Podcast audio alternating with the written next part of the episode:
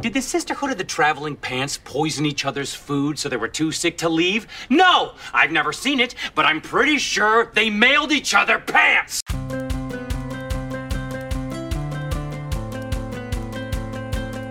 Hello. that was nope, nope. Hey! Hello! Not okay.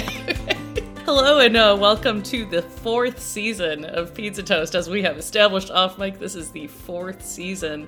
Uh, Once upon a time, this was a podcast about the Babysitters Club, uh, adaptations thereof, and other ephemera. Uh, and now we are doing something that is a little less Babysitters Club related, by which I mean it is not Babysitters Club related. Uh, my name is Christy. And my name is Phil. And Phil, what are we going to talk about today and This- for the foreseeable future? You know, I mean, if you, if people dropped in on the last few episodes and had never listened to any of the rest of the show, this won't come as a surprise because No. we haven't actually been talking about the Babysitters Club as we, I guess, eagerly await the announcement of when season two is coming out.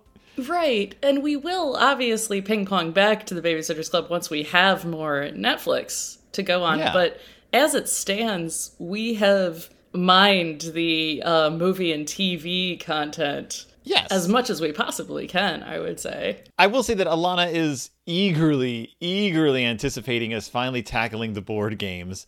Uh, that is that is on her list of requests for us Honestly. I feel like that has to be an in person record, and we'll plan something. Yeah, Uh, we'll, we'll, pa- we'll, we'll, we'll make that happen eventually. Non-existent Patreon supporters. This is what you're. Uh, this is what you're gunning for right now. pay for pay for tickets and I, can you bring a board game on a plane is that allowed I haven't tried since before 2001, so oh, that joke was in poor taste. But also, no there will probably be. I mean, like we're gonna push right up against in poor taste because okay, we're talking about the sisterhood of the traveling pants. That's what sisterhood of the traveling pants Hooray! New new series, new fun, uh, expansive series, two movies, four books, but five with an books? asterisk on four. Yeah, yeah, because we well got no it's it's it's five in the main series and then a spin-off yes, and or i guess maybe the last one is considered a spin-off as well in some by some metrics but yeah yeah, because people kind of think of the first three as being a trilogy, but really it's a it's a quadrilogy. There's a 4th one.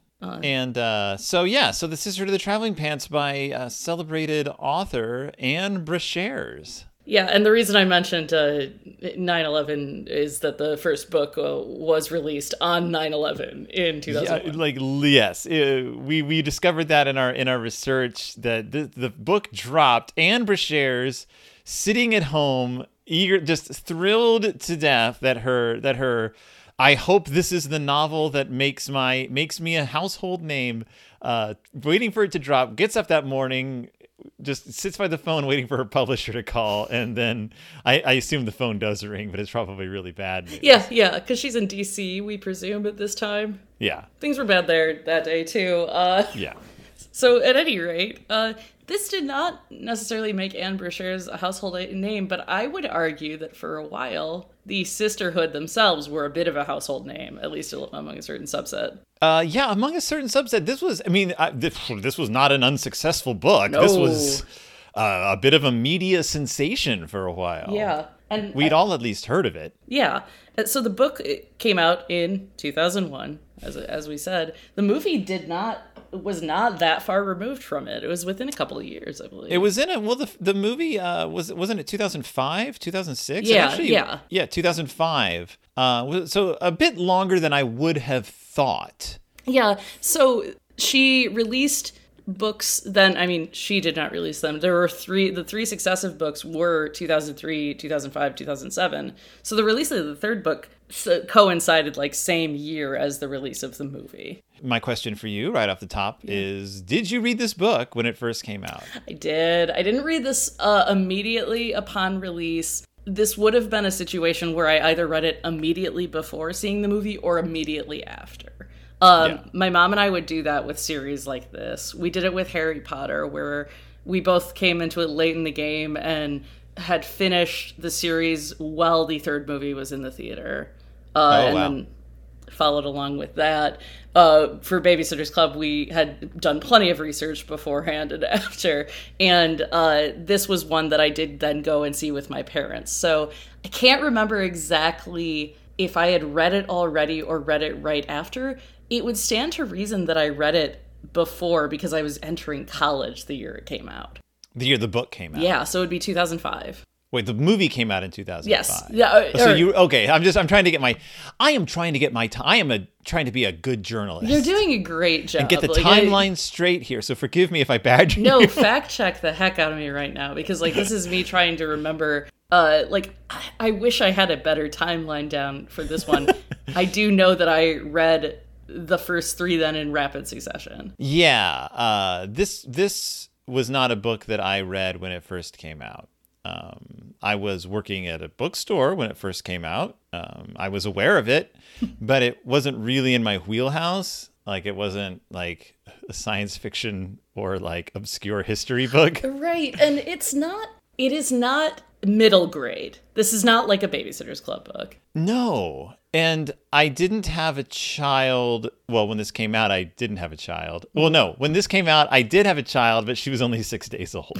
Uh, and I, so it just it was it wasn't like anything that I was interested in in reading. I had no reason to read it. Uh, this is before like the big like YA revolution happened, where everyone was suddenly into YA, and now like we're in like whatever the end of the YA revolution is, where now the the whole purpose of YA is to simply destroy authors on Twitter. Yeah, it's really died off in a way that is disappointing. I loved Yeah. I loved it in its renaissance, even though it did give way to a lot of uh like very forgettable post-apocalyptic series, particularly after like the recent, recent uh, Hunger Games. I find these books, or at least I found the idea of these books very comforting when we do- dove back into them, like with this one. Uh, I feel similarly about the Princess Diaries, which was not quite at the same time, but they did overlap in some of the publishing. And even You're the right. Hunger Games, I do feel a lot of nostalgia for like that era. And that was a little later. These were you're all right, coming out when I was in college and high school. this was an island in the midst of the young adult uh, fantasy and apocalyptic literature boom. Yes. and romance boom like all of that this doesn't fit into really and this is just solid coming of age. Mm-hmm. There's romance involved but it's not that's not the end point of the books. What's I mean, what's one thing that is great about the first book, I think, is the four stories that are told are really distinct. Like mm. everybody is going through a different thing. Two of them are, I would say, romance adjacent, and then and then we have one that is very family focused and one that is focused very much on personal growth. Right and i hesitate to use the term romance for one of those romances. I actually adjacent- hesitate to use it for both of them, but well, well yeah uh, well, there's there's other words that spring to mind before then for both of them but uh, we'll get to that Well, in a yeah, minute. we'll get there. Uh, something that you and I had talked about before we both got back into the book was these are somewhat of a piece. If any, if there is any resemblance to the Babysitters Club, it is that they are similar to a super special in Mm-hmm. that uh, it is third person omniscient narration Uh, Right, yeah, yeah. but but it is different uh different ones of the girls taking over like the narrative at different points and with with little bits of of letters popped in Yes. throughout so you Yeah. get these sort of diary entries Yeah, and in some cases they serve as transition points from one story to the other, but other ones take place in the other stories that we haven't heard from in a while and are just like reminding us to, oh, you have to think about Tibby again in a, in a few pages. Just wait for it. so this book uh uh ann brashares this is her first novel she had written uh uh, she had written books like nonfiction books, Mm-hmm. but the idea was not hers. Right. Uh, the idea was for a book about a magic pair of pants. uh, actually came from a friend of hers, another author. I'm trying to find the uh, Jodi Anderson was the uh, was Okay. the editor uh, at uh, Alloy Entertainment. Brashares was the co-president of Alloy at the time, and uh, and uh, Jodi Anderson told Brashares stories about sharing a pair of pants with her girlfriends when she was a teenager. One s- version of the story alleges that Brashares, who had always wanted to be a writer, began like formulating the story and that got Anderson's like blessing. The other one that is that Anderson put together the proposal and that Brashares, being the co-president of Alloy, took the idea and ran with it and then pay, did a payout to Jodi Anderson.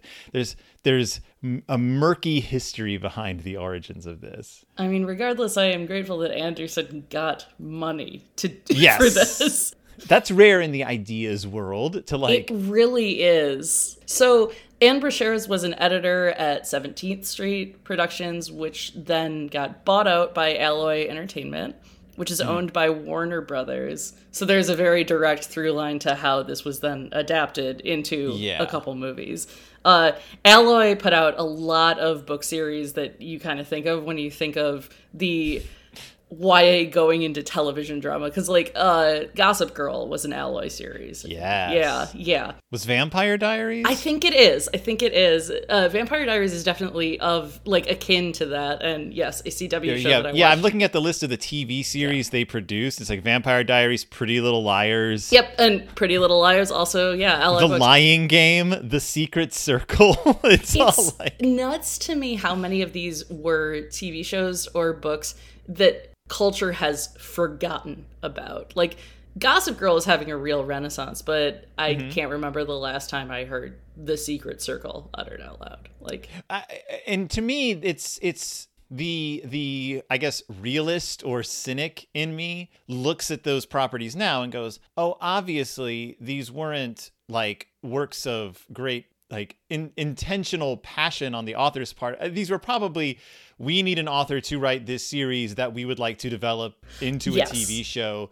Oh, we need some kind of weird synergy to happen so that Yes. one leads into the other and feeds like it's the like Roswell, New Mexico thing. in and in lots of cases it's all it's not just one author it's like a stable Right. of authors who do it ann brashares' voice is very uh distinct and uh and she owns the series like i you can tell that the same person wrote all four of these and yet uh all all four characters do have a different voice and i both love and hate all four of these voices Yes. also like oh an editor who wanted to be a writer tell me more Which isn't to say that she's not talented, because as you said, she has a very very, distinct voice. Uh, These this these books are very readable. Oh, yeah. Um, and uh, and I mean, I only read this book because Alana was reading it for a book group, and we used to do this thing where the book she was reading, I would just read it out loud to her while she like did stuff around the house. Mm-hmm.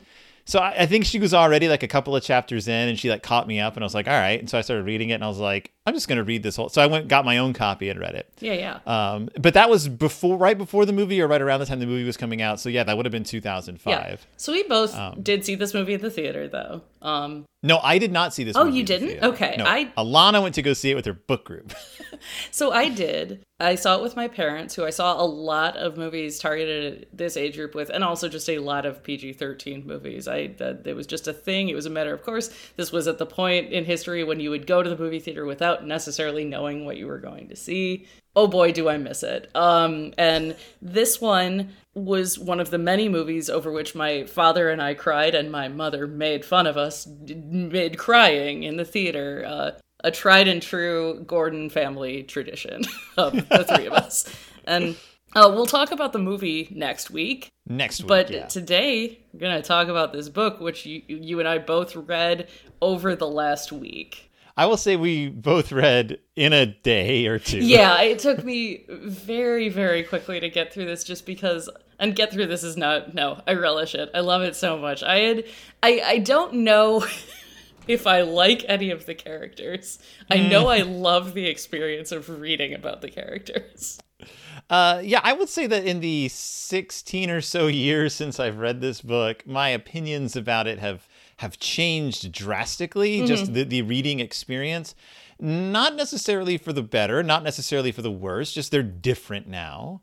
And my feelings about all the characters are in completely different places than they used to be. Yes, yes, absolutely agreed. And uh, your your changes of opinion are very different from mine. but I was I would have been 17 when I started reading these books because I started college when I was 17, which means I was just a tad older than the girls in the series. They're all 15, Yeah. about to turn 16, going to be juniors in high school. And uh at the time, I was not necessarily questioning some of the actions that they take, so the behaviors they model here. I am 33 now. I am so mad at these girls so often, but also very upset with how they're being parented, whether or not they're being parented at all. There's just a lot there's a lot more to be critical of in the characters' actions now. But not to me critical of the author for writing oh, no. that way. No, I I believe th- that yeah. it's written in a certain way to appeal to a young reader. That's these lives are supposed to seem relatable enough, but also pretty exciting. Like they're Mm-hmm. they're getting into some messes. They're stepping into some sticky situations and learning a few lessons along the way.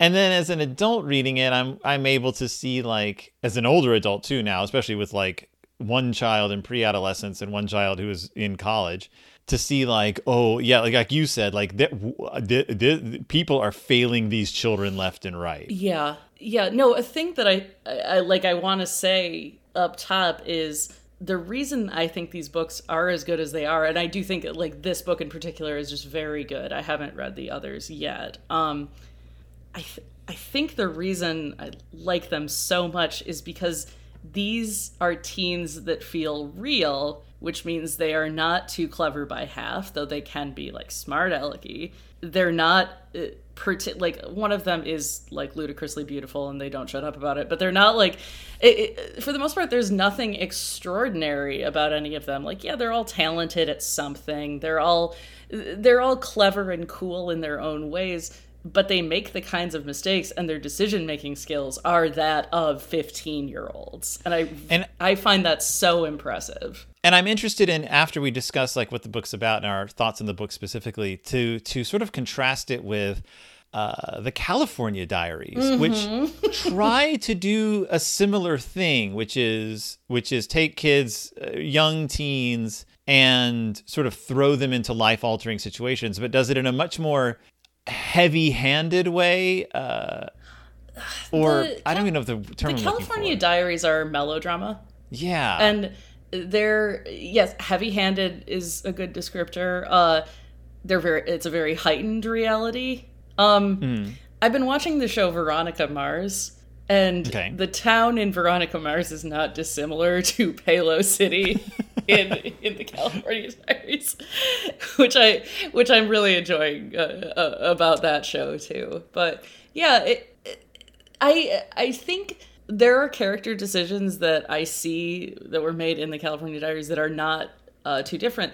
There's like, uh, I think those at their best are like the books about grieving, the books about uh, uh, like irreversible changes to relationships are the best ones, and this book is able to handle those.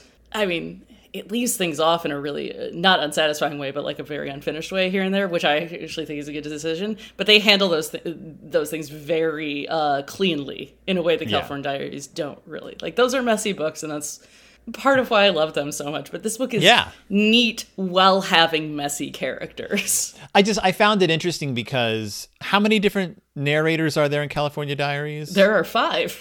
There's five. Yeah, So you yeah. have this sort of, but you have this rough group of of friends who have their own storylines going on. It just it, there was a lot of parallel to me because they were uh, trying to appeal kind of to the same the same like lizard brain in a teen reader's Yes. head of just like yes like this is what life is uh, except this the, this book goes so far as to go to greece It goes to Greece. There are so many places it goes. I think uh, one distinction between this and the California Diaries is the California Diaries, because they were still technically under the BSC umbrella, could push right up against some of the more illicit behavior, whereas this book can delve in. And Oh, we'll but that. still skirts some of it Oh, like it does, and I think the way it skirts it is pretty elegant. yeah So yeah. okay, I have pulled up like one of the very first pages. Like Carmen is our first narrator, and it, it just lays out in a single paragraph where everyone will be for the summer. right Okay, so the groundwork to lay here is that there are four girls whose mothers were all in prenatal aerobics together. And they were referred to as the Septembers because they were all due in September. And uh, the four girls were sort of uh, born into being friends with each other. And their mothers, for some dramatic reasons and some just, oh, life reasons, d- kind of fell away from each other, but the girls remained close friends. And this is the summer they are all 15 years old and all going to be away from each other for the first time rather than in their. I don't know. Is it like Chevy Chase, Maryland, or something like that? It's like it is. Yeah, something like that. It is broadly Maryland, uh, close enough to DC that we get a lot of DC name drops in here. Uh, were you born into any friendships? I wasn't. And uh, I mean, there were definitely kids at my church who were my exact same age that I would pal around with. The only one was my second cousin, Michelle, who I used to actually play act Babysitters Club with whenever we visited. Aw. And she and I were very close. We were pen pals for several years. Uh, eventually, we kind of drifted apart, but she lived in the same city as I did for a while, so we'd see each other every now and again when we were in teens and in college. But that would be the only one. Nothing like this. Were you? Um, my mom had a had a friend who she would spend a lot of time with, and her friend had a son who was slightly younger than me, but we were kind of just like prepackaged friends then. Like Yeah. I had to spend a lot of time with this kid uh, because our mothers were friends, and that was fine while we were young. But then as I got older, uh, it became more and more of a problem, and I eventually had to like sort of cut the cord on that Yeah. friendship. Yeah, so my deal was uh my cousin Michelle, who second cousin, but uh her her mother is my mother's cousin. That's the situation there. And they were very close uh in their younger years. And Michelle and her family lived in Virginia and I lived in Michigan for the like the bulk of our friendship. So it was impossible for us to really see each other. Wow. But I would go and visit for a couple weeks in the summer. It was one of the only places I was willing to stray from home to go to. yeah, but that uh, like that just naturally did fall away as we got older when we like developed our own personalities and lives outside of like writing pen pal letters to each other in third grade. Yeah, it's gonna happen. It is. Uh, it was a really special friendship at the time. Like I, I still like I remember that fondly as one of the better friendships that I had as a kid. But yeah, so these, but these four girls, like I, I imagine this. One of the reasons the, these books are interesting and fun to look at is everyone wishes they had the built-in friend group. Yeah, and it's an interesting place to start. Like she uses the idea. So the the the basic conceit of these books, all the books, uh, is the is the traveling pants, which isn't really a plot point. It's a it's a kind of a framing device, uh, or like a, a manifest. Uh, a, a metaphor made manifest. I love that about it. And I was thinking, like, the Sisterhood of the Traveling Pants is just a title. Like, they'll call Yeah. themselves the Septembers or the Sisterhood, but it, it, it yeah, it, metaphor made manifest is a good descriptor of what's going on here. So they they they're gonna have their first the the the the the, the I don't know what the word is I'm looking for. The catalyst of this story is that this is going to be their first summer apart from each other. Yes. And oh, I guess we should say they are Carmen, yes. who is who is our uh, our person of color representative. Yes, she is our initial narrator, uh, and she is going to South Carolina for the summer to hang out with her father. Yes, who she hasn't seen. Who doesn't she doesn't get to see that often, but it's going to be just the two of them all summer. Or is it? Is it or it? is it? Uh, then we have Lena. Do you call her Lena or Lena? I call her Lena. A- didn't as do to me I. to call her Uh, Lena. uh, Is this a Princess Leia, Princess Leia situation? yeah. So Lena is the one who's going to Greece for two months. right. With her sister, Yes. Uh, Effie. Effie. Uh, there's Effies and Tibbies. Yeah, and do we assume Effie and is short for anything? Effie. It seems. I don't know what it would be, but yeah, and they are going to Greece with, to visit their grandparents who they haven't really met before. right. This is like let's go. Let's go spend. Uh, oh, it's short for Euphemia, by the way. That's cute. Um, Yeah. They they're like let's go spend the whole summer with our extended family members uh, in another in a foreign land. And we do not speak Greek, but that'll be just fine. It'll be fine because we have money and we're used to things working out. Uh, Bridget, um, Uh-huh. our blonde girl. Yes, she is. she's she blonde. is essentially the Dawn. Like, is it she the Dawn Schafer She's because she has hair that nobody uh, shuts up about? She is going to Baja California to go to soccer Dawn. camp because she's a, like a soccer wonderkind, and She is. yeah, and that's like to me, this is not an unrealistic like outsized talent. You know the athletes like this in high school. Like I certainly had a fair few friends who were like incredible at track or like one thing. If I, I knew kids in school who were really good at soccer or swimming, mm-hmm. a and. I would be like, "Can you do anything with that?" Like, it never occurred to me that they were professional soccer players. Oh yeah, world. and like the second you find out just how good B is, it, it, which is what they usually call her, it it becomes obvious that this is what she can coast on for the rest of her life if she wants to. Do you remember in the 90s when like the World Cup came to America and suddenly like soccer was a really big deal in America? I sure do. Remember, remember like suddenly knowing the names of both male and female soccer players. Something I was- I never would have known before. I was bowled over. It had ne- up until that point, it had never occurred to me that adults liked soccer. Yeah, Like yeah. I had I didn't know. I had heard like in like British shows and stuff, they'd be like, "We're gonna go watch the football" or whatever, and I'd be Mm-hmm. yeah. like, "All right." Like Yeah. I guess I don't know what that entails. But all of a sudden, it was like this whole other world came crashing in on mine, and now I see that someone in 2001 who's really good at soccer is looking at like, okay, this could be it. This could be my thing, And, and that could be a realistic thing for Yeah, her. and uh, I mean, we'll get into her family dynamics later, but is But it not worth much. establishing up top that Bridget's mom committed suicide and they just dance around it literally the entire book? I was gonna say she's the only one whose family we really don't get to know. Yeah, and We get to know a lot about it later in other books. yeah, there are reasons for that, which is mostly she is her relationship with both her twin brother at this point and her father all but non-existent. yeah, we only see her in relation to the soccer camp Yes. in this book, Yeah. and well, the people she meets at the soccer camp. And then our fourth girl, Tibby, which is short for Tabitha. Uh, Tibby, my my favorite then, probably still my favorite now, though it's a tough call. Uh, who is going to stay home and work at Wallman's, which is Rite Aid, Walgreens. It's it, Yeah. it's like a it's a it's a pharmacy, and the the important thing to know about Tabby, I think, is that her parents used to be very both very granola and socialists. her They father, her father was a public defender, but then real like she all but says like he realizes he could make money, uh, and they kind of did a round two with kids, and and they have two very young children, and are acting much more like normal parents at that point.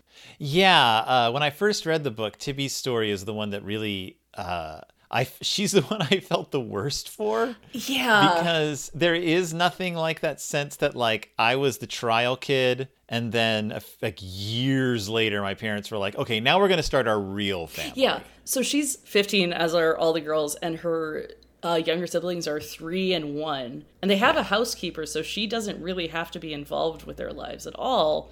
And clearly just resents that they exist, at least for a large portion of the book.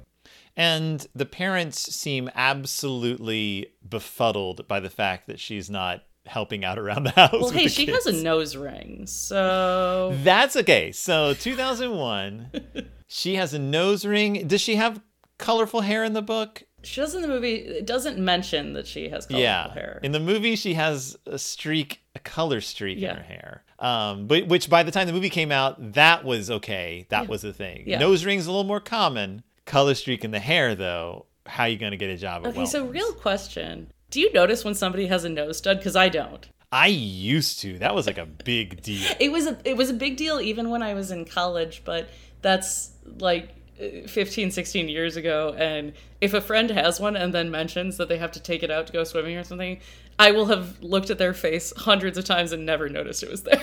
what I do notice, and, and it's I notice it especially now because it's way more uncommon, and it's something that actually seems dated now when I see it. Is Mm-hmm. someone who has the eyebrow ring. yes, I I will also notice that. Like for some reason, that one just looks like, oh, sweetie, it's no longer 1998. like, uh, I mean, and I get it, do whatever you want. Put whatever you want in your body. It's fine. It's your body. But for some reason that just seemed fashion wise. Uh, when I was in hi- high school, or maybe I had graduated, I went to the mall and I had an ex girlfriend who was working there, and I just went dropped in to say hi, and she was like, "Oh, my new boyfriend is here, and you should meet him." And I was like, "Oh, this is something I definitely want to do. Thanks." uh, because she always dated like the most like large necked football players. Like that was it. Like, and she would always say, "I want you to meet so and so. He reminds me so much of you." And then I'd meet a guy who could like barely talk. And so she she introduces me to this guy who's wearing like a striped shirt. He looks like the Sandman from Spider-Man comics. And but he has an eyebrow ring. Like and it's just like there. He has like a crew cut and he shakes my hand. He looks like he wants to just hit me as soon as he sees me. But he's got this eyebrow ring, which was totally weird at the time. Like nobody did that. Nobody and I was had like them then. Like that's I was like, is he just trying to appeal to this? Is she just what is he doing? Any case, that's what I think of when I see eyebrow rings. So the whole the actual reason I feel weird about eyebrow rings is because it reminds me of this guy that my ex girlfriend in high school ended up dating probably for a week. it's a perfectly valid thing to associate them with though because like i feel like that's as long as it lasted that that was a cool and acceptable thing to do Uh, again, no shade to anyone with eyebrow i rings. i i am throwing Adorn at your body. Adorn Um, your body. yeah so we have our our girls stories are established uh i think it's carmen picks up the pants Mm-hmm. in a thrift store Yeah. shoves them to the back of her closet, doesn't think about them again. Uh, when they're beginning to say their goodbyes for the summer, Tibby's being very uh, morose. It's kind of her thing for a while. She's very Yes. sulky, and she says she wants to try in the pants. Yes. Sees uh, after Carmen has kind of unearthed them, and all four girls find out in succession that the pants fit them perfectly. Yes. And not only fit them, but are flattering on each Yeah, one of them. uh, t- there's a lot of butt talk in this in this bit. Um, A lot yeah, of butt uh, talk. A thing that I mean, this was this pervades so many books for this demographic during this era, and probably still does. But I know it's a little less bad now. It talks so much about what these girls look like, specifically their weights. Like it's so it happens over and over and over again, and in ser- like it's in service of the narrative usually but this is Right. like in Carmen's story it does actually play into how out of place she feels once she gets to uh, South Carolina but yeah it's it's mostly unnecessary but I but I get them being like hey look your hips also look good at these or you have hips now that you're wearing these like it's a cute scene Yes, it, it, it establishes that these are four girls with very different body types and very different heights. Yeah, Like, there's yeah. no reason realistically the pants should fit all four of these girls. As anyone who's ever bought a pair of jeans knows, it is very rare to find a pair of pants that fits a single body. yeah just a person any person oh. yeah.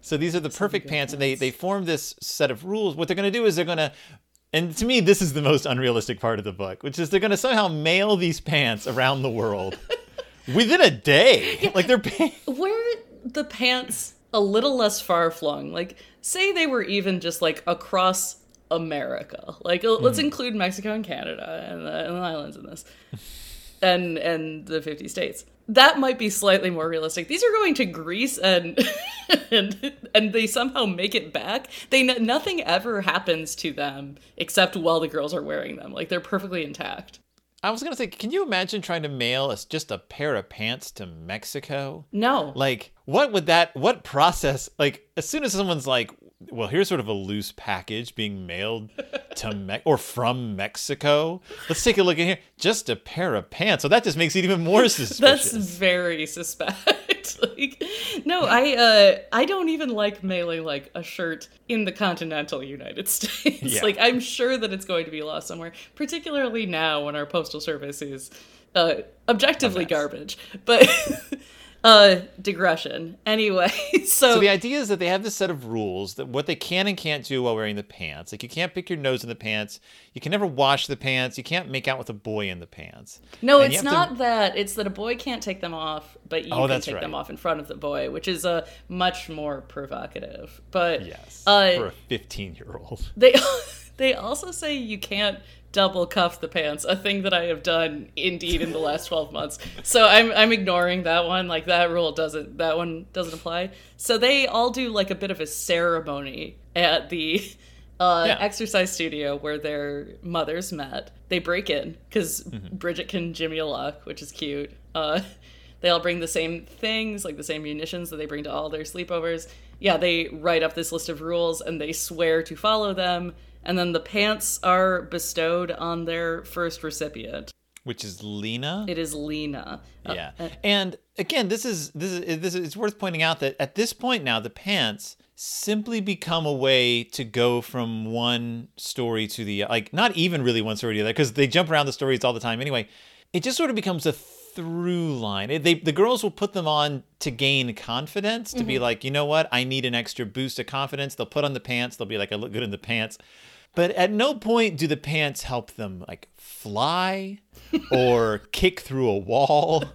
Uh, the pants are not bulletproof. They are just a pair of pants that look good on everyone. Yeah. As uh, and they don't ever take on any more significance than these are my pants that I share with my very best friends, which I like. right. I like that It's about them. I, I do I do like that about them because uh, it, it could have very well become something else. Mm-hmm. The pants, if there is any magic to them, they do arrive with the person who needs them most in some circumstances. But there are other times when the person who's mailing them off is like, nothing special happened while I had the pants. Maybe something Yes. special will happen to you in the pants. Yeah, the pants are like God in that way, in the sense that I prayed for this and nothing happened. Well, maybe that's what I needed to happen. There is one bit where Carmen sends them to Bridget after Carmen has made a decision that I actually really respect, and it's like, I hope these bring you good sense. And guess what they don't do? Nope. no, no good sense at all.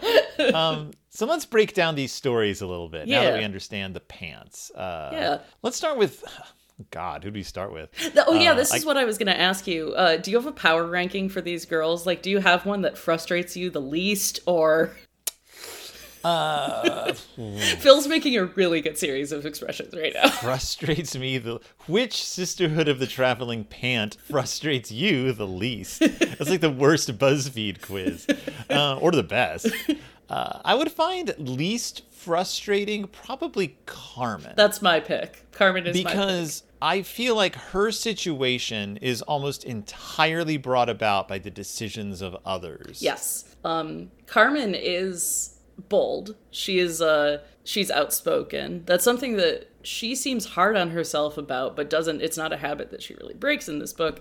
And I think it's to the I think it's not to her detriment. I think that that's No. for the best. Uh but she is uh yeah, she is somebody who's willing to stand up for herself under normal circumstances unless she is caught off guard and that happens over and over again in this book. Yeah uh, she is i mean there is the unfortunate stereotype of a like fiery latina Yes. Um, Because she is yeah. half Puerto Rican. Yeah, she's half Puerto Rican. Her she she she always says that she gets it from her mother, like that's her mother's side of the family. And as problematic a stereotype as that is, I being half Latino myself and knowing plenty of people who were growing up, uh, that's a thing that people do. if you're from that culture, you say like, yeah, it's the Mexican side of me coming out. Like it's just a, it's a thing. So it's not I would say out of character for someone like her to fall back on that, especially when she's feeling insecure. Yeah. Um, but yes, so she goes to South Carolina to hang out all summer alone with her father. And this is the first thing that happens in this book that I was like, what a bunch of idiot adults. Yeah, so I just I was so mad at him the entire time because this is Yeah. just a I don't know what his profession is because I could do the bad dad whatever dad construction, but he's a yeah he's a bad dad South Carolina dad. Uh, she's so excited because every trip that they've done before this or every visit they've had, it's been like him being a bachelor and her just kind of getting to come along for the ride, like go to a fun hotel and like go out and have some some like you know like junk food. Like all all these very like they have a very playful relationship. He's like the fun dad that she gets to see every now and then. But when she arrives she asks him a lot of questions about like what they're going to be doing. Like oh are we going to play tennis? Are we going to do this? Are we going to do that? And he hedges their whole ride. And then instead of bringing her back to like his whatever one bedroom apartment, he brings her back to a giant Victorian house and reveals that he is getting married to somebody she has never met or heard of. Who has two kids she has never met or heard of. Yeah, who are her age about. And uh, all three of these people are like blonde and perfect. And Yes. so her father has she he and the mother divorced, and now he has found himself a white woman, the whitest children, living in the whitest neighborhood, and not informed his daughter that she was going to be meeting these people and living with these people for however long she's there. a couple months. She's gonna Yeah. be there a couple months, and uh, she needs. She's supposed to be in their wedding too. Yes. a wedding she was unaware of, and this is the point as like an older reader. This is the point at which I realize. Oh, this whole story is just going to be her trying to push against what is very unfair behavior and getting pushed back down. And she responds as anyone would, which is she goes into shock, Yes. basically, for a while. She can't respond emotionally or verbally or physically to this. And everyone's like, What's wrong? And I'm like, You just completely annihilated this girl's worldview and expected her to go along with it. And at no point does the dad sit down and go, I'm really sorry. I know this must I, I made a mistake. Nope. It is she is expected to toe the line and go right along with all of their whims and fancies. It's really frustrating, and Yeah. it it draws. But it, the way uh, Brashares is able to then draw this character is really great because we see flashes of her personality, but it is all being suppressed by everyone around her, and it's again frustrating. But it's a it's a good trick. Like the the writing is like this is a one weird trick in writing where you're able to illustrate what a character is by having that character's traits stripped away by a situation. Up to the point where she is being forced to try on an ugly bridesmaid's dress, uh, a dress that looks good on her soon to be stepsister, but looks bad on her with her coloring, uh, and also does not fit because she has larger hips and a larger body. And she gets humiliated by the dressmaker for looking the way she does until she finally snaps uh, and yells at the dressmaker and is made to feel bad for doing that. So I've been in almost an identical situation to this. Obviously, it is different because I am a white woman, but my uh, ex sister in law is enlisted to be in that wedding uh, and trying to say like the the least mean things about this possible because I, I have a fine relationship with this is it. There's can bleep her name if you want. That'd be funny. Um no she she had her four best college friends and me as her bridesmaids because she had no she had no female siblings and that was fine that was a really nice gesture however all four of them were thinner than i was and blonder than I was, and in at least three cases taller than I was. And I'm tall, I'm five eight. So like I I just looked really out of place with like like my brown hair and like kind of a sturdy build, we'll call it. And the dress that I wore is still the ugliest thing I've ever worn in public, and it looked amazing on the rest of them.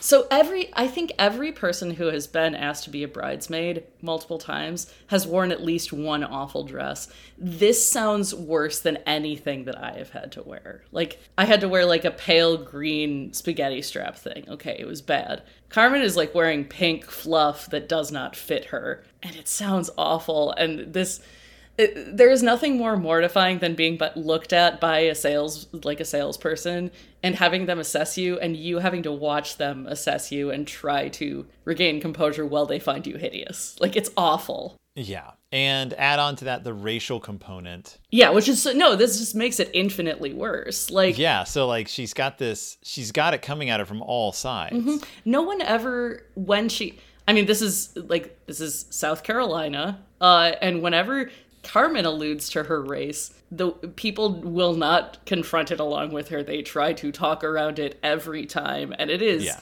painful and that feels very accurate to how it would Right. happen in real life Uh, yeah. Cause, I mean, it, you know, uh, it, it, it, it the, the, her story does a great job at isolating her. yes and and uh, in a in a literary sense othering her. Mm-hmm. Uh, like as a reader, you're sympathetic with her and you see her point of view, but you can also you also get to see like uh, the way she's treated very clearly with no exaggeration. Like it, this isn't. You also don't get the sense that this is simply how she's perceiving it.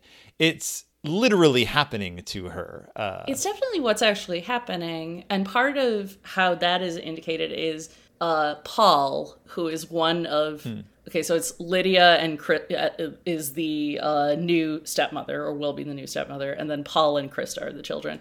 Paul does not speak for the most part, but serves as almost the Greek chorus here and there, and kind of right. keeps us updated on what the situation is with like five words every 50 pages. Yeah. And I actually quite like his character because he feels like a very real teenage boy who, like, he's happy he's not no he's not happy. He's never happy. But he's like he's almost grateful for carmen's friendship by the end of the book. He's got a girlfriend. Who carmen calls skeletor and that's really funny. It's really rude though. She doesn't it's a little judgy. It's very it's super judgmental but if that's the worst she could come up with when she's put in this situation i'm gonna i'm gonna give her a pass. Uh Paul is interesting because he, yeah, he only speaks a little bit, and but he does make a bad call. He accuses yeah. Carmen of like I can't remember how he phrases it, like stirring up trouble or something. Yeah, he says that she like she yeah she causes trouble like without need to, which is not yeah true. And I'm like, I don't think Carmen caused any trouble uh, no. uh, until the one thing she does at the very near the very end of her story, which is which is vandalism. Um, Sometimes vandalism is good. This is my hot take, and in this case, it's good. yeah. Um, it is. So a, basically, what yeah. let's just say it. What, yeah. what, what culminates in uh, this whole thing where Carmen is her father keeps canceling. Like they're going to go play tennis together, and then he has to cancel on it.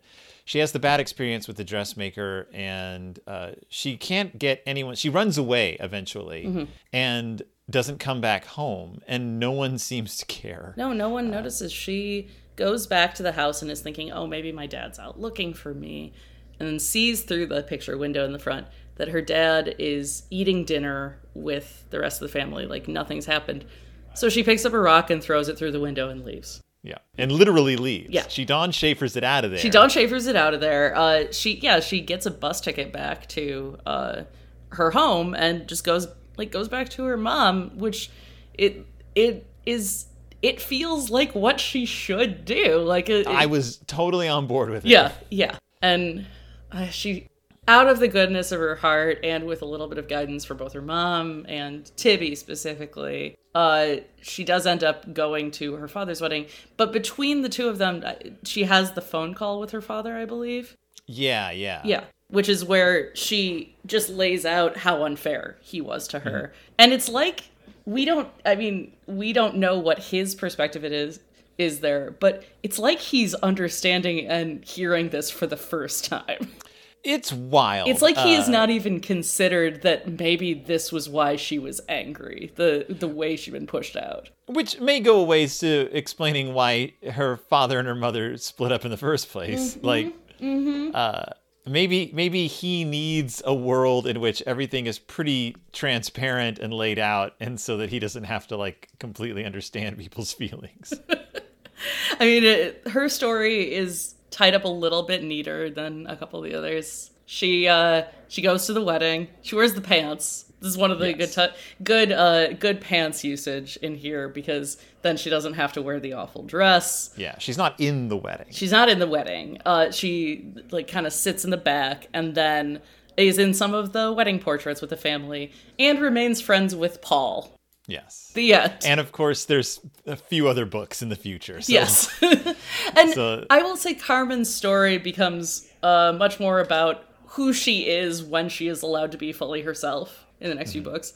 Uh, it gets almost silly by the end. Like she she doesn't get to have heavy stories after this. I would say. Spoilers. Oh, sorry. Yeah, but do, they they hit you with the heavy stuff right away with Carmen. But to me, Carmen is yes the least irritating, the least frustrating among them. Yeah, she's in the most frust not the most frustrating. Well, she's in the situation that is just this poor kid just got thrown into. I mean, they're all kind of this poor kid because they're all unprepared for the situations mm-hmm. they're in.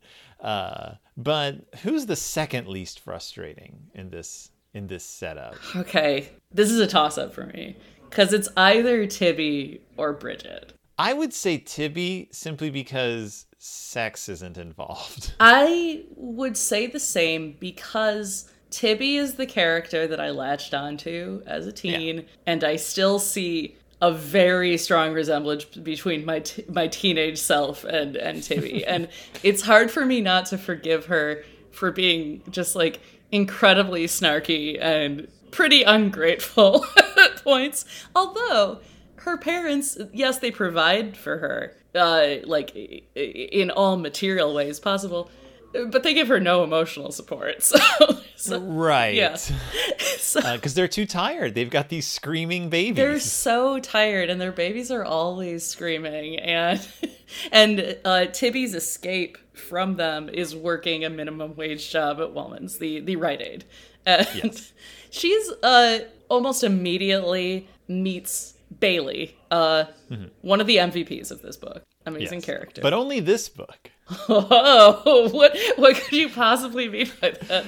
So, uh, is is Cancer Kid a trope? Yes. Uh, uh, like, Bailey is a plot point. Bailey is a a yeah, she is a stock character mm-hmm. who has been plucked from the well of lost plots and dropped into this book. They just fished her right out of uh, other stories and tossed her in, but they finessed her a little bit. She fits so well into this narrative though. Like uh, yeah. and we talked about this like so the second you meet Bailey, she is like collapsed in uh, in the grocery store. She is um wet herself. She is uh, like she's either seized or has mm. is fainted at the time they find her. Uh Tibby calls an ambulance. Uh um T- uh, Tibby like pockets her wallet so she can give it back to her later, uh, and uh, they end up having a friendship entirely against Tibby's will. yeah, because uh, this is a little kid. Bailey who... is twelve. Yeah. Yes, and Tibby is of course fifteen, and so much older. at that age. Yeah. yeah. no, there's a gulf there for sure. Oh, and when I said that, like they pluck this character from the well of plots and just toss her in, but they they manage to take this stock character, Cancer Kid, sick mm-hmm. kid, and dress her up enough and mix up her motivations enough that she manages to exist beyond that the plot necessity. Yes. She becomes her own character, but she still is a little wise beyond her years. She is definitely precocious. She's a she's one of those. big... But they frame it as this kid is been sick her whole life, has had to grow up so fast. Mm-hmm. And when and when Tibby asks, you know, what are you afraid of? She says, I'm afraid of time. Like that's the only thing she knows that time is ticking away. This is not this you you start getting the hints early on that this is not miracle cure cancer kid. This is not no. going into remission cancer kid. This is this kid's ticket is about to be punched. Yeah, this this kid will not make it to the next book. Like this is the right. And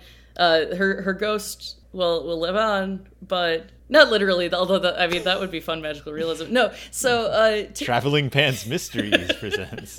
So Tibby's idea for the summer was that she was going to make a suckumentary. It was going to be about how lame and boring her town was specifically like she was going to focus on some of the sad sacks of the town who was she going to show this to i don't know and it all sounded Uh, it's it's a mean premise, but it is the kind of thing like a sour teen would think would be. Right. Oh, I'm so mad at my small town. I'm so much better than like that whole thing. You know, yeah. the way I felt when I was a kid. She's going to interview the biggest losers she can find in the town and then do a documentary making fun of them, I guess. I guess and as anyone who's ever interviewed anyone knows, as soon as you sit down and start talking to someone and get to know them, you start seeing them as more of a multifaceted individual. So you already know going in, if you know anything about plots, that Tibby's going to learn something from this documentary she's making. Yes. Uh, what you don't under what you don't anticipate is that Bailey is going to be the driving force behind the documentary. Mm-hmm.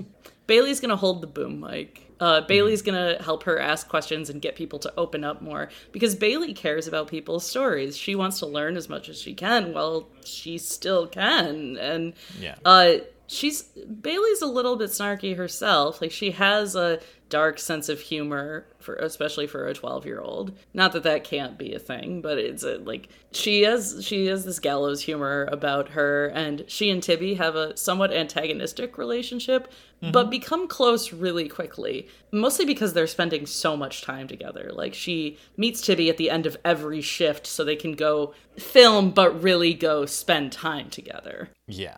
And Bailey doesn't suffer fools gladly. She doesn't suffer pity. oh not at all which i love And so Tibby has to learn the rules around this kid, which is like don't talk about her illness, don't say I'm sorry if you're sick, you know, don't don't do any of this kind of stuff. Don't ignore it, but also like she uh, Bailey will guide this relationship, this aspect of the relationship. And I like that. I like that this kid has boundaries that she clearly sets and that Tibby is like I ostensibly don't care about this relationship, but also I'm going to follow these rules to the letter so that I can maintain this friendship. And Tibby has room for the friendship because all of her friends are gone. And she would probably take any company that she could get, though she would never uh, say that out loud. Like, that's not something she would admit. And Bailey ends up being really an ideal companion for the summer. And at the uh, she passes away. Uh, around uh, is it like around that time is when you start to see like the whole time Tibby has been transforming to some extent. She's she is becoming like more sympathetic to other people's plights. She's starting to understand like oh maybe it's not so bad uh, that I'm in like this the family situation I'm in isn't so terrible. Other people have it worse problems are pretty small when it comes down to it. Is all it it it is lessons that are worth learning, and that she just hasn't had to until this point. Like she's never been in a position where she needed to know these things, and she seems significantly more mature by the end of the book. It, it, and and that shows in the sense that when Carmen returns after throwing a brick through her father's window, uh, Carmen is trying to explain what's happening and expects Tibby to react like Tibby reacts, which is with snark and sympathy.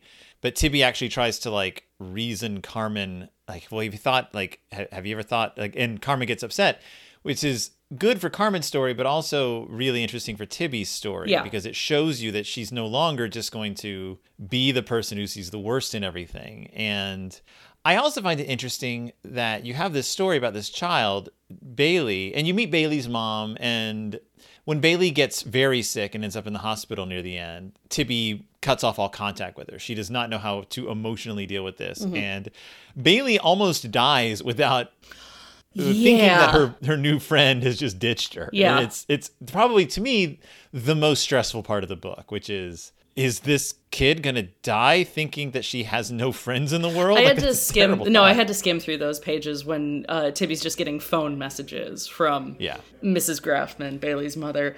When then when she does go to the hospital, she ends up falling asleep with Bailey practically every night. Yeah. Like, She uh, she visits after she sneaks in after hours. Yeah. and falls asleep in her bed. It's very sweet. Um, uh, one of the people who was going to be Spotland in the documentary, Hmm. uh, Brian McBride. Why is that his name? Uh, ends up uh, like becoming a friend of Tibby's and a friend of Bailey's, and like uh, gives her gifts. Um, there are a couple characters who end up telling Tibby like all the kind of things Bailey did for them. Yeah. and they're nothing. It's nothing huge, but it's all just like genuine kindness from like an unexpected source, and this that's like this whole character. Right. So Bailey is Bailey's a little angelic. She's Well, yeah. you find out that she's not only touched Tibby's life, she has been walking around this neighborhood touching everybody's lives and bringing them out of their shells. Uh, Brian's interesting because in this book, he is just the kid. He spends all day at 7 Eleven playing uh, what is essentially the video game Gauntlet. Yeah, yeah. Playing uh, Dungeons and Dragons Dungeon Crawler. And they were going to interview him because he's such a loser because he plays video games, haha. Uh, and then, of course, you find out that he actually has like a soul Yes. and a personality.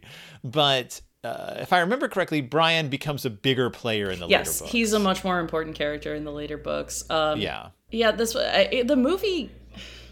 We'll talk about it next week because I don't like how the movie treats him in contrast with this. Like, uh, but I really I like that almost immediately Tibby starts to soften around him because he's Yeah. like, oh, he's teaching them how to play the game. He actually Well, like has social skills. He's just funneling all of his free time into doing a thing that he enjoys because it's summer. He also, Ann Brashares, pauses a video game at the 7 Eleven. He's playing an arcade game at the 7 Eleven, and then he says he pauses it and turns to the girls. at which point, I would have thrown the book across the room had I not been listening to it in my car. Did he get to a kill screen? Is that what they meant? It just says he paused I the game and I he just turned to couldn't. them. I couldn't get over it. I, as somebody who played arcade games for the first time in a while, but very recently, like within the last couple of weeks, I can assure you that that's not a thing they do. Even the most modern of arcade games cannot be paused. Because that would defeat the purpose of the arcade game, which is to make money.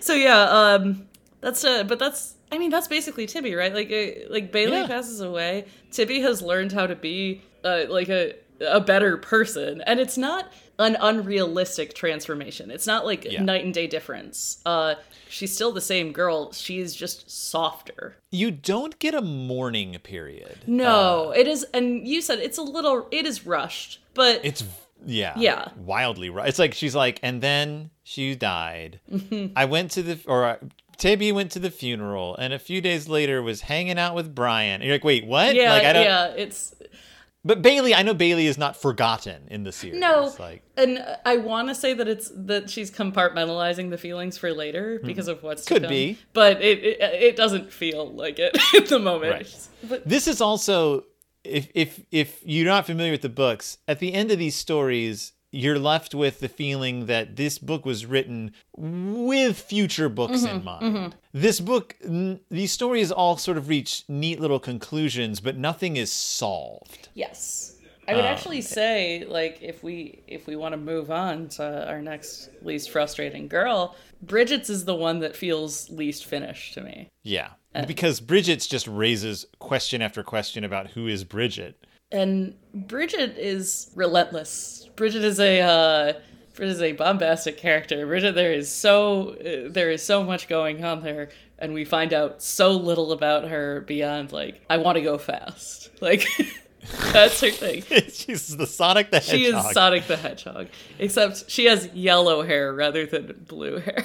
Right. She is tall, athletic, not they, they they make the point you said this like a while back. Yeah. You were like they make the point of saying that she's not conventionally like cute, no, but you can't stop looking at that yellow hair. So her hair is the color of a peeled banana, and I actually think that's a it's a wonderful descriptor because it is a thing that somebody would write in like a high school poem, but it also is evocative. Like it tells you, yep, Yes. that's that, that's what that's what that person looks like. She is she is Joanna from Sweeney Todd. She is Rapunzel from Into the Woods. I'm sure she's any other Sondheim character as well. She The is not Blake hair. Lively, but we'll get to that. But yeah, uh, she she lives life fast. She's completely impulsive. She can't sit still, and you discover through drips and drabs and little hints from other characters that her mother suffered from extreme mental illness, mm-hmm. and also that Bridget is terrified that she is going to yeah. inherit this. This is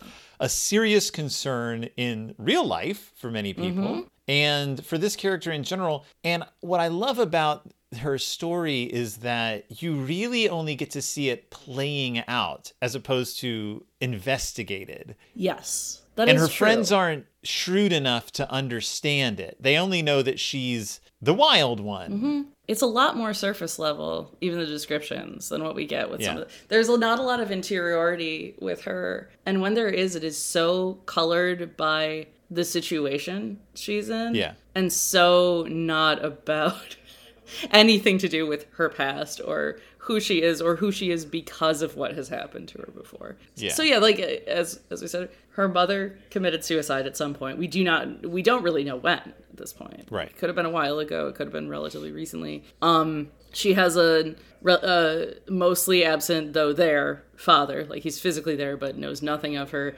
She has a twin brother she used to be good friends with, but since her mother's death, they are they basically don't speak. And uh, Do we hear about the brother at all in this book? no, I don't remember. Like, uh, Yeah. there's one or two mentions of Perry, like how they used to play with him when they were kids, but Yeah. he's just kind of dropped off. And but her thing has always been soccer because she's very good at it. Like she's she's fast. She's an aggressive player. She uh, we find out that she is she's a she shows off. Like she Yeah. she is good enough that she can be the best player on the field at all times. And that doesn't really work out great for her. But That doesn't really work at a soccer camp. no, not at all. So yeah, she's going to Baja California in Mexico to uh it's like a soccer intensive. Like it feels like a college prep situation.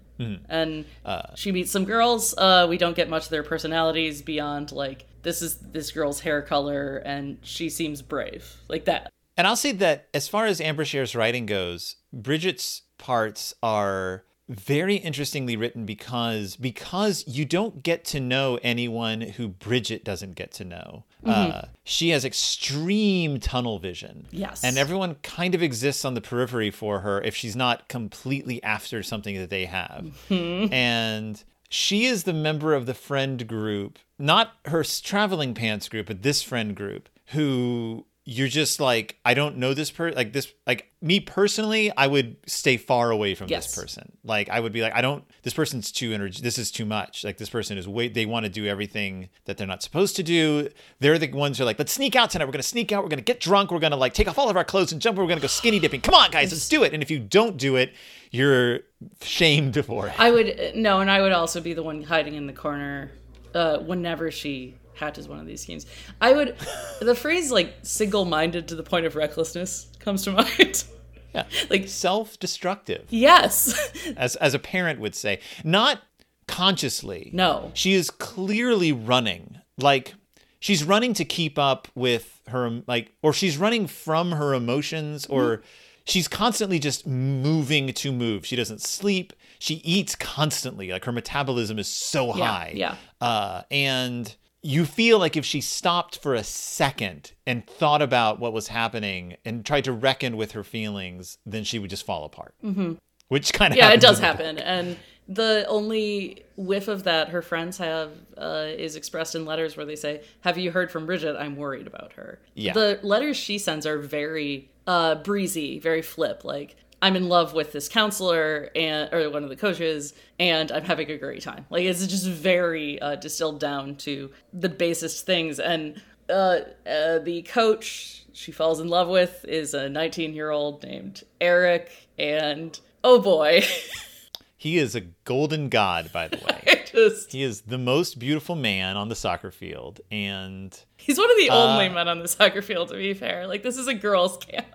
It's a girls' camp. He's the handsomest man, and in any other story, he would be the man that the girls ooh and ah over and giggle behind their hands about, and maybe flirt a little bit with. But things go so much further in this book because Bridget wants what she wants and is not old enough to realize that not every impulse is the best impulse. Yeah, so uh it's it's hard to talk talk about this particular thing because like it was reminded me of Stacy and Luca like in the worst possible way where like that moment when when Luca's excited that she's going to be 14 when he's 18 I was like oh so it's the same age difference as we have at play here cuz uh, But but imagine if the Stacy and Luca scene happened after they'd had sex.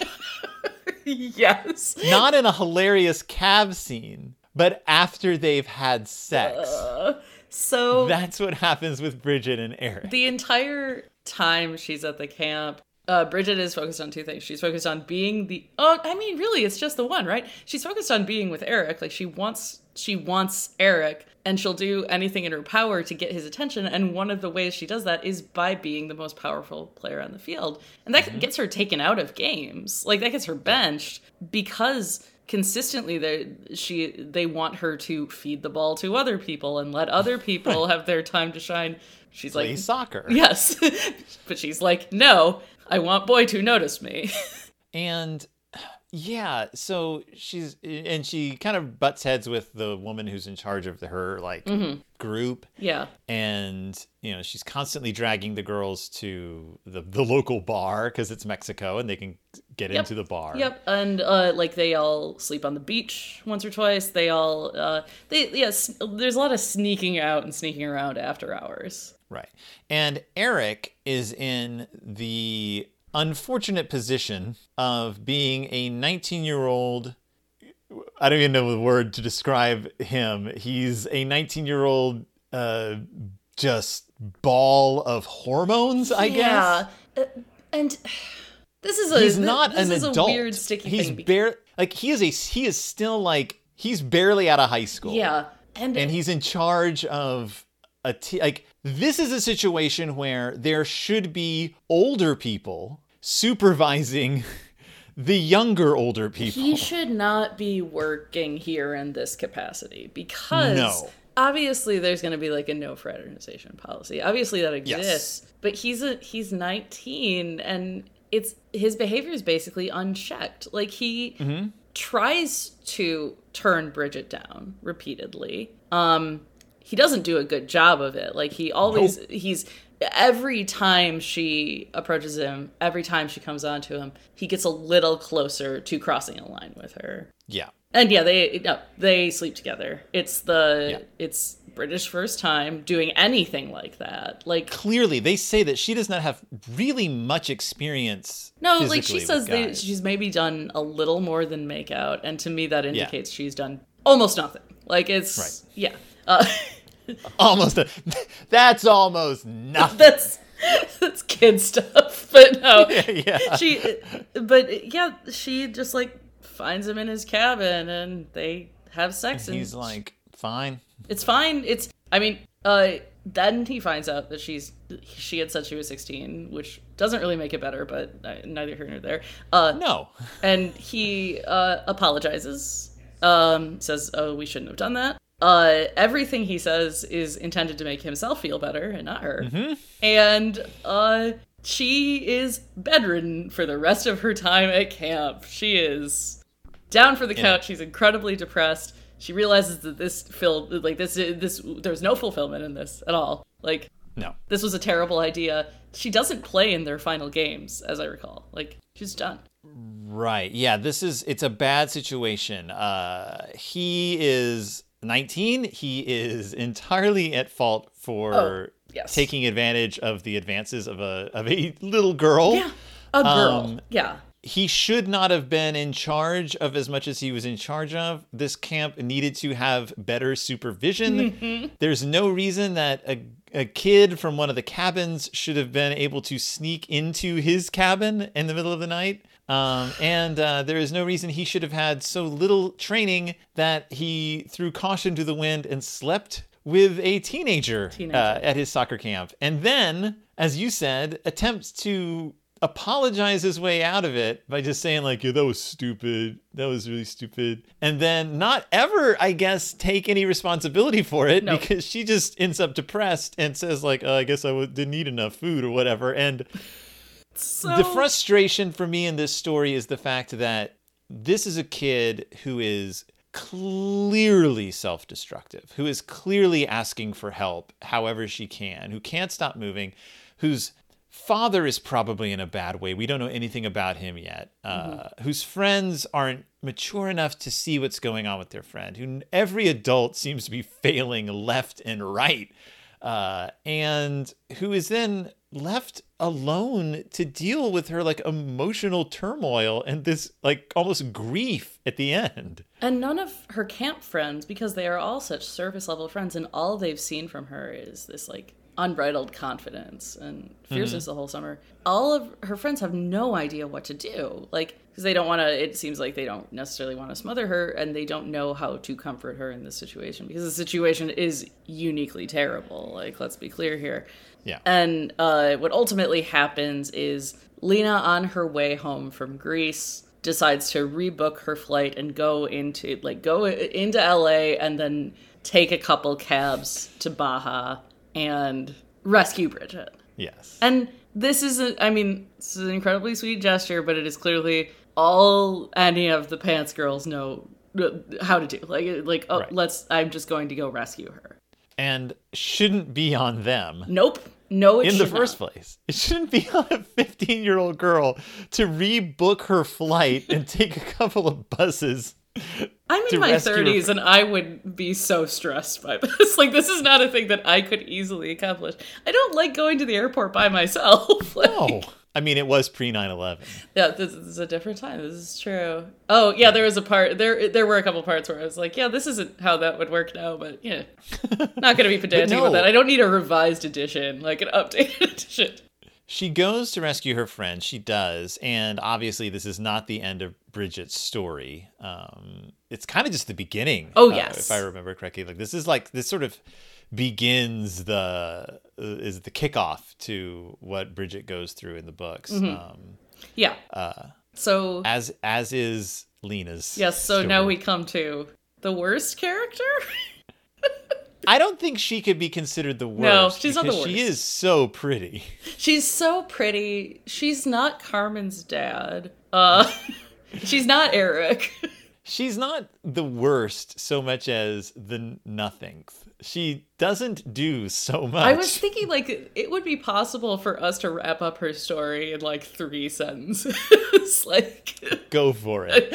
I'll do my best. Uh Lena goes to Greece um and meets a boy named Costas. Lena convinces everyone in town that Costas sexually assaulted her. Lena realizes that this was a bad idea, apologizes to him kind of.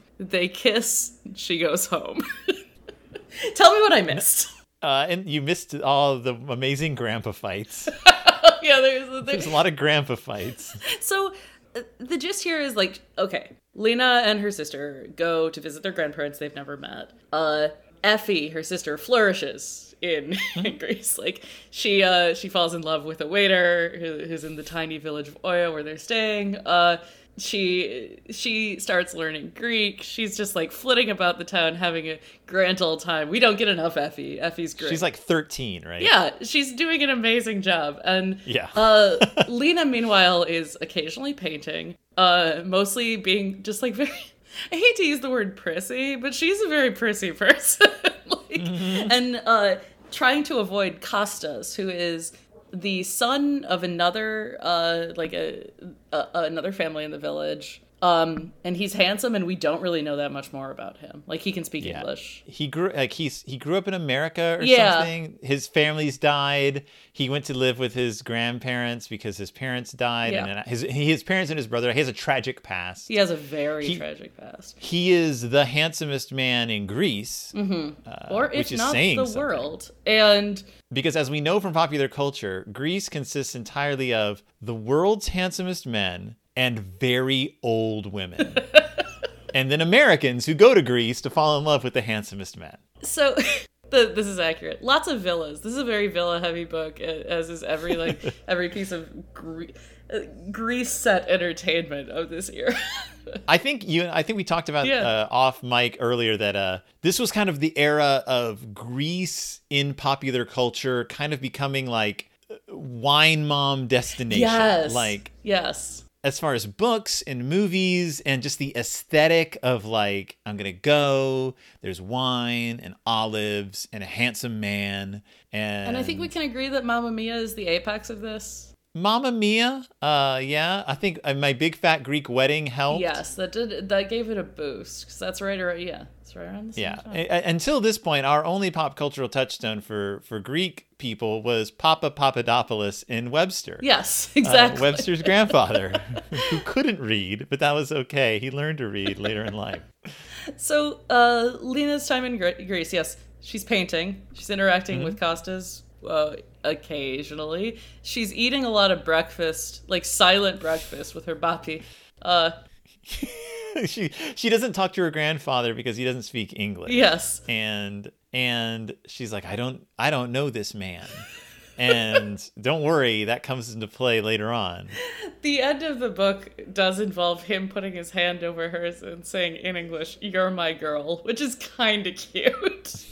she goes skinny dipping one day and uh, uh, costas costas sees her skinny dipping and won't look away uh, maybe things are different in greece. Maybe he is a little bit of a creep.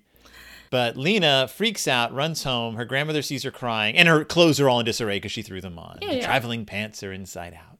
And she says costas isn't a nice boy. That's all she says, but then she Mm-hmm. says nothing more to clarify. So the grandmother thinks clearly her clothes are disheveled and she's crying and said Costas is not a nice boy because he manhandled her. He did something to her. Clearly, he did something wrong and it was definitely his fault and he's the one who's not nice and far far be it from lena to realize that maybe if you ran across somebody skinny dipping in in your village where you've lived however long and have like your own places and uh, you obviously wouldn't just stare at them. You would, of course, you would do that. That's exactly what I would do. What else are you supposed to do? Like, start And- I, like the fact that he isn't weirder about it, and indeed forgives her for this without her really ever apologizing. And I mean, it's Greece. Aren't people like naked all the time? think don't so, know. yeah. I saw Much Ado About Nothing. It's like, mostly nudity is like par for the course. There's a lot of naked swimming in the beginning of that, a lot of bathing. so I think, so the grandfather's getting a fist fight. yes, it's an old man fight. It's the best thing in the book. It's really really funny. Uh, Lena gets some blood on the pants in the in the scuffle, which is and really you're not allowed to wash them, so there's blood on these pants forevermore. It's old man blood. it's also really funny, and uh, Uh, which which pays off in book five when they clone the old man. oh, I wish I wish these did just suddenly become genre fiction. um, yeah, so the old men fight, and the more the more things get terrible, and clearly the town is talking about how Costas assaulted this American yeah, girl. yeah. Um, the the more Lena doesn't say anything. She's She almost feels bad about it, almost, almost. but it's so embarrassing. so eventually she stumbles upon him in this place. She also like peeps on him and stares at Yeah. him like a creep when she finds out he too skinny dips in this particular venue. Two things. This is a young adult book. Mm-hmm. Uh, it's YA fiction, which means that they never actually say that Bridget had sex. Mm-hmm. They euphemism their way around it so that you know if you know, but if you're a 12 year old reading this book and you don't quite know what sex does, you're still going to be up in the air. Yeah. Like they just, it cuts and then what, it's always like, a, you know, what we did and Yeah. how far things, you know that. Like, okay, you're like, ah. Two, they don't describe Costas as they don't go into any of that. Which you'd think they would have at this point. We are no longer a family show. No, there's no there's no actual description, uh, like no physical description here. Uh, I would at least I'm like gonna to know bleep that, so it's gonna sound even worse. I do feel like she doesn't. uh, We know that he's incredibly handsome. Mm-hmm. Could she maybe express like some manner of desire after this happens? I don't know. Like I, I know that she eventually does, but yeah, but in that weird, like, very virginal way. I was gonna that, use like- the word virginal. It's very that, like- chaste. Yeah. And I mean that in like not in a like this is how virgins act, but in that literary way. Yeah. Of like, yeah, oh man. it's very puritanical, and Yeah. So, uh, I mean, everything gets settled, I guess. Uh, she goes to visit Costas at his forge, so I can only assume that he's like shirtless and oily and like He's carrying. oiled up. Yeah. I was gonna say a pickaxe, which is not what you use. Nope. You don't need that. No. I mean, he could have one. He probably does, and they make out. I guess. I guess it's so vague. Meanwhile. Effie has been like drinking and sleeping around the town, and she's like high on a hog. She's 13 years old. She's living the best life.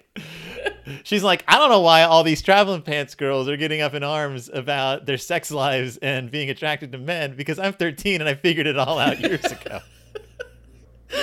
Effie is having an incredible time this whole book. Uh, bless her. Um, yeah, and then uh, every all is forgiven. I guess they have an open invitation to come back to this village that they irrevo- like Lena ruined for a few weeks. They they traipse over the whole like the town thought I was a sexual assaulter and now they I guess don't.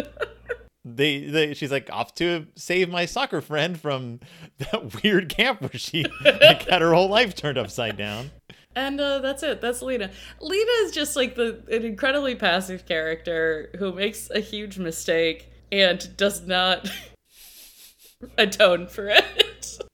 But she and Costas became become like the focus of like when I think of the Sisterhood of the Traveling Pants as an overarching story, mm-hmm. it's to me that is the central will they, won't they, do they, do they not story. It is. It, it, it, it tragically it really is because there's so much more fertile ground. I actually think in every other story, but it- is. I believe it's the third book where Lena finally there's focus taken away from the Costas narrative, like it gets pushed to the background. Yeah. But it's definitely that. the the focus of the next one, eh, like for her plot specifically. Mm-hmm. And the movie, this is like I remember the advertising leaned so heavily on like Costas being handsome and Well, yeah, it's. Greece. Yeah, Greece. We, I mean, we need those glamour shots of Greece. Like, Yeah, we're gonna see the water. We're gonna see the sun shining off the water. We're gonna see houses made of like mud. I don't know what they live in in Greece. uh, Adobe? I don't. It's not Adobe. impossible to say. I'm not looking into that. We'll They're we'll see. Uh, we'll see next week. I know that the Greeks don't live in houses made We of mud. that. I know that it's not like yurts or like. But so uh, yeah, uh, so yeah, I think the official power ranking is Carmen, Tibby, Bridget, Lena in terms of, I of think so. in terms of frustration. And I don't know if that will shift with watching the movie. It's possible that it will. Uh, I remember at don't like because so like the the casting is so so good in the movie, and I'm really excited for that. Uh, Oh, they get back together. Oh, yeah, all the sorry, sorry, They yeah. have one last. They have a party at the at the workout place. Um, it's a very downbeat party. It is because they've all been through hell. It's been a bad summer. yeah, it's a terrible summer for everyone involved. What's really weird about all this is there was a little girl who died, and most of the main I don't mean to laugh characters, at Bailey's death, but it is. but most of the main characters don't never get to know this little girl. Like, No. And for the rest of their lives, Tibby is going to reference Bailey, and they're going to be like, "We don't know who that is." yeah. And I don't have any footage of her because she was holding the boom mic the, the entire, time. The entire time. Carmen was around when Bailey was still alive, But only because when, she was in the hospital, right? but only when she was in the hospital. I don't know if she ever did. She visited her. She met Yeah, her yeah. because Bailey mentioned the pants. yes, uh, Bailey does try on the pants at one point. By the way, always at least one other person decides they're going to try on the pants. What if Bailey had died in the pants? You're presenting a, a, a much an even darker narrative. No, Bailey dies in the pants. She's like, "Can I try on the pants?" She's like, "Sure." And then she's like, uh, uh, and like then there's like, "Oh no, it's an emergency," and she dies in the pants. And then for the rest of the book series, every time they wear the pants, there's like there's like a little bit of Bailey like like in their mind. I guess that could. I was about to make a comparison between this series and the Bourne movies, and I think I shouldn't do that. We're not gonna, we're not gonna delve into that. I'm, I mean, Does that happen in the Bourne movies? there's a, enormous spoilers for the Bourne series. Um, the the first movie features uh, Franka Potente as the character of Marie. Uh, the second movie, Marie dies in the first ten minutes, and it feels like they're fridging her. But then the specter of sorry, the specter of Marie hangs over the rest of the series in a really poetic way. It is just like the Sisterhood. Of It's the Traveling exactly like Pants. the Sisterhood of the Traveling Pants. Also, yes, I did just describe the Bourne series as poetic. Uh, Hey, you can at me all you want. I am not backing down on that particular point. I-, I thought something dramatic happened at the end of the book. I thought there was some kind of like we didn't point out the fact that each chapter begins with the cheesiest like I went to the quote bookstore and bought I could have talked about quote. this for The first Yeah. quote in the book is "Not all who wander are lost" by J.R.R. Tolkien, which isn't even the quote. But I assume that it's supposed to be like a bunch of kids put these quotes together for their project or something, and that's the best they could remember it. So- um, Uh, I decided that is referring the uh, the pants are the ones who wander, but they're not lost. Um, they're not lost; they're in the mail. no, so that nothing dramatic happens at the end. We just have a like a little epilogue. Oh yeah. Uh, and yeah, it's just We knew that B had messed herself up over Eric. That's a way of putting it. she really messed herself up. yeah, it, it was definitely her, and it had nothing like let's not put the onus on him. The pants promised them there was time. That's what we get at the end. Nothing would be lost. There's all year if we needed it. We had all the way until next summer when we would take out the traveling pants and together apart begin again. please tell me that the movie ends with them all in the room and then they're all like sort of sad together and then it pans down to the pants laying in the middle of them and it, the pants go like this there's still time and you're like right on and then it cuts to credits and it's all like voice of pants and it's like i don't know uh I, I can't think of an actor who would play the voice of the pants. Uh, Peter wise. Stormare. the end of- of uh, there's this the horror movie May. Do you, have you seen this where she like? I've puts- seen May, she yes. put- it reminds me of that where she puts together a body uh, to make the best possible friend, and and Mm-hmm. at the end, just like she realizes that that's not how it works, but then the body reaches over and touches her. That's what I'm visualizing right now. That uh, I mean, yeah. are you saying the pants reach over and touch? yes, and then they speak. One day I want to do an entire podcast just about how Angela Bettis deserved more as an as a leading actor. How she did several leading roles, uh, including May, but Mm-hmm. also uh, she was in that w- she was in that weird remake of Carrie for TV. That yeah, was the that Rage a, Carrie too. no no no no. Oh no, She there did was the- a TV one too. she did the TV movie of Carrie that was a pilot for a Carrie series that never got off the ground. And uh and yeah, Angela Bettis played Carrie much better than in uh, any other remake of Carrie because she just had that look. Anyway, she should have been in the Traveling Pants movie. I don't know. I don't. was there a role for her? We don't know. Uh, she Um, maybe in the next movie. There's plenty more characters that we're gonna meet. Uh, yeah. Uh, so, uh, book good, good book. Good book. Good Good, book. book. If you haven't read it, you know we we spoiled everything, but it's still worth reading. It'll take you a day and a half. It'll take you to- a day and a half. You probably will cry at one portion or another. I certainly did. Uh, oh yeah. didn't cry when Bailey died.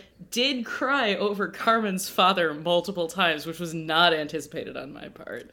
I get teary eyed during the Carmen stuff. I got teary eyed during really bad during the Bailey stuff, Mm-hmm. and uh, and the uh, uh, Bridget stuff. I just felt horrible during the Bridget stuff. Like I feel sick to my stomach during it. I think for me, it's just having a kid who's gone through that age, Yeah, and yeah. knowing that like this is a very unfair time in your life, and that your your mental health and your body's physical health and the expectations that people put on you are rarely aligned. Um, And that as a parent, you don't always notice this stuff. And it's just sad to think of all the things you miss as a parent that you should have noticed because they were happening right in front of you.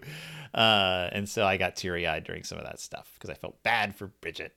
Um, So I will. Yeah, I'll be watching the movie in the next few days. we'll be watching the movie and uh, and then we'll come back and we'll give it a thumbs up or a thumbs down. We'll do some comparing and contrasting, and probably a lot of me talking about Bradley Whitford, And also, what's her face who plays Bridget? I can't think of her name.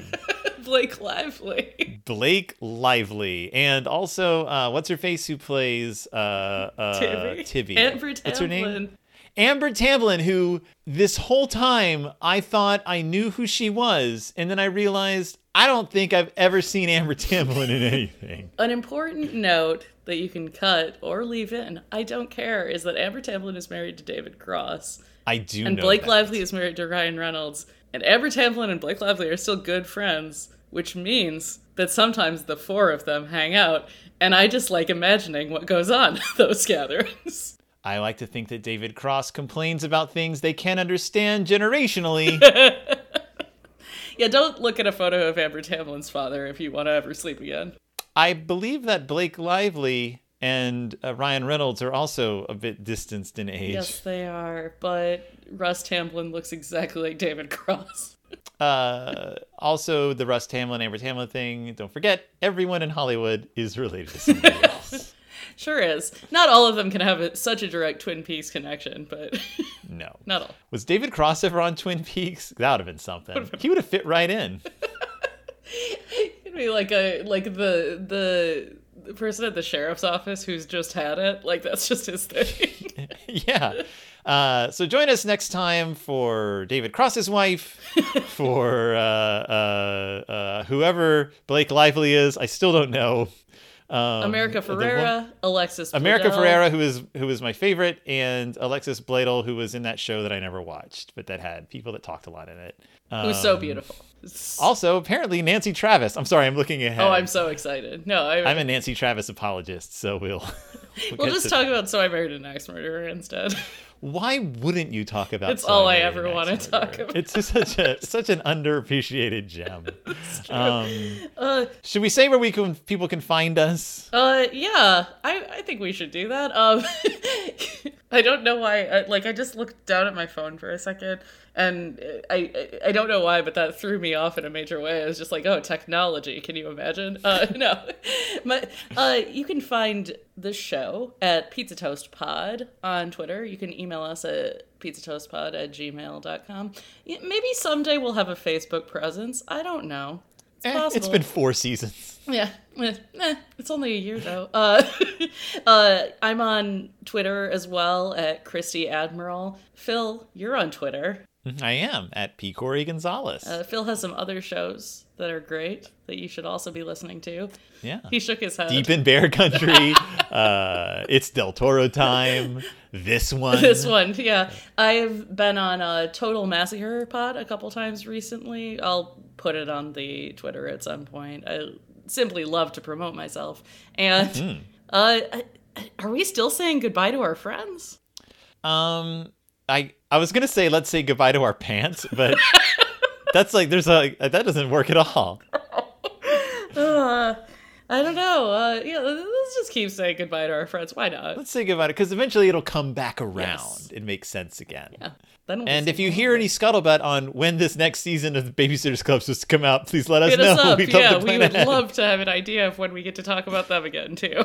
We could say like I was trying to turn Blake Lively's name into an expression, but because it's the only name that has like a descriptor in it. Live, never mind. In any case, say goodbye to your friends. Say goodbye to your friends. Goodbye, friends. Goodbye, friends.